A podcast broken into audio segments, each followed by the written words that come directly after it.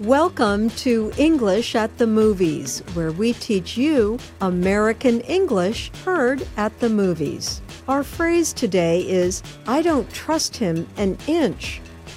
In this movie, Ford versus Ferrari. This movie is about the Ford Motor Company trying to beat Ferrari's winning race car. Listen for the phrase, I don't trust him an inch. What's take? Well, it takes something money can't buy. Money can buy speed. What in about speed?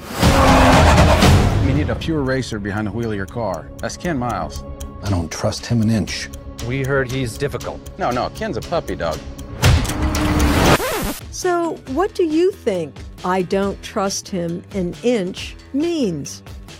I don't think he'll go far, or I don't think I can depend on him. Listen again. What's it take? Well, it takes something money can't buy. Money can buy speed. What in about speed? You need a pure racer behind the wheel of your car. That's Ken Miles. I don't trust him an inch. We heard he's difficult. No, no, Ken's a puppy dog.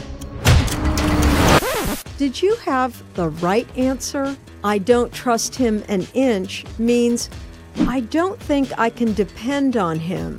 An inch is a very small measure.